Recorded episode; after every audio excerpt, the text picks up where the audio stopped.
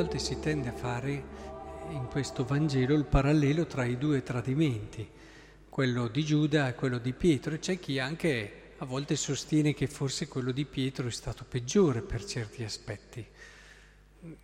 Pensandoci a modo e cercando di leggere questo brano, anche conoscendo la storia che è intorno, penso che però non sia così. Effettivamente, mentre meditavo su questo brano, ho colto una sostanziale differenza tra questi due tradimenti. Il primo va ad intaccare la natura reale di Gesù, il non capire chi è Gesù e il suo messaggio. E, e questo lo conferma anche il fatto che nel momento in cui poi si rende conto di aver sbagliato, non riconosce quel Signore lì come il Signore della misericordia che può perdonarlo, tanto che arriva a togliersi la vita. Cioè la storia di Giuda è, è una storia di chi, pur stando vicino al Signore, non è riuscito a cogliere quello che era il cuore, la verità del suo messaggio. Ad esempio il Salmo che ci ripete, in te, Signore, mi sono rifugiato, mai sarò deluso.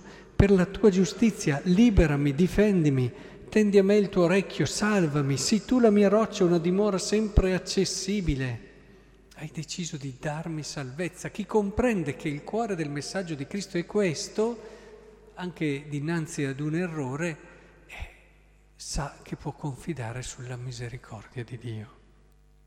Quindi il problema di Giuda è quello di non aver capito la novità di Cristo, il cuore del suo messaggio. Pietro invece ha semplicemente paura.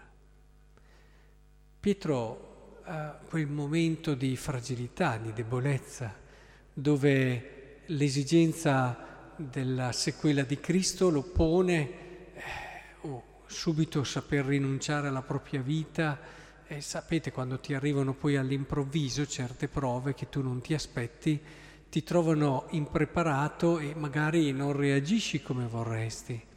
Ecco, la grande differenza penso sia qui. Qui non c'è tanto il cuore del messaggio di Cristo, la verità, ma c'è un momento di fragilità, di paura, eh, che non va però ad intaccare quello che lui aveva capito del Signore, che è ciò che lo salva, perché altrimenti se avesse commesso l'errore di di Giuda nel non capire Cristo, avrebbe potuto benissimo non perdonarselo questo tradimento e avrebbe potuto benissimo anche lui eh, farla finita.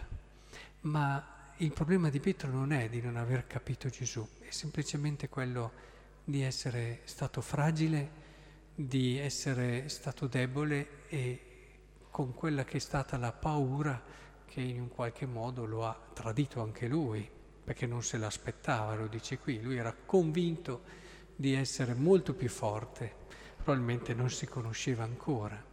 Ecco, queste fragilità alla fine diventano quella via attraverso la quale conosciamo meglio noi stessi e ci aiutano anche a avvicinarci ancora di più in modo vero, autentico al Signore. Stiamo qui parlando della colonna della Chiesa insieme a Paolo. Quindi stiamo parlando di colui che anche nella sua fragilità ha poi saputo rialzarsi proprio perché aveva capito che il Signore è misericordia. Rileggete magari anche un po' del libro di Isaia, dove anche qui emerge che Dio è stato la mia forza è troppo poco che tu sia mio servo per restaurare le tribù di Giacobbe. Io ti renderò luce delle nazioni. Bellissimo vedere in questo clima di profezia, però anche sempre questo orizzonte d'amore. Certo si parla del Messia, però c'è anche sempre questo orizzonte di accoglienza, di amore e di misericordia. Ecco, che il Signore allora ci aiuti.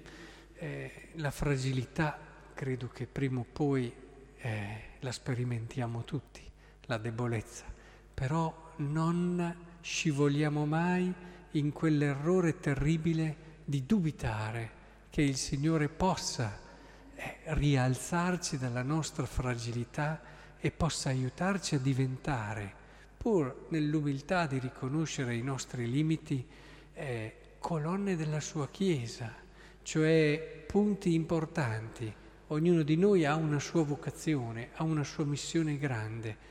Ecco, non fatevi frenare dalla debolezza.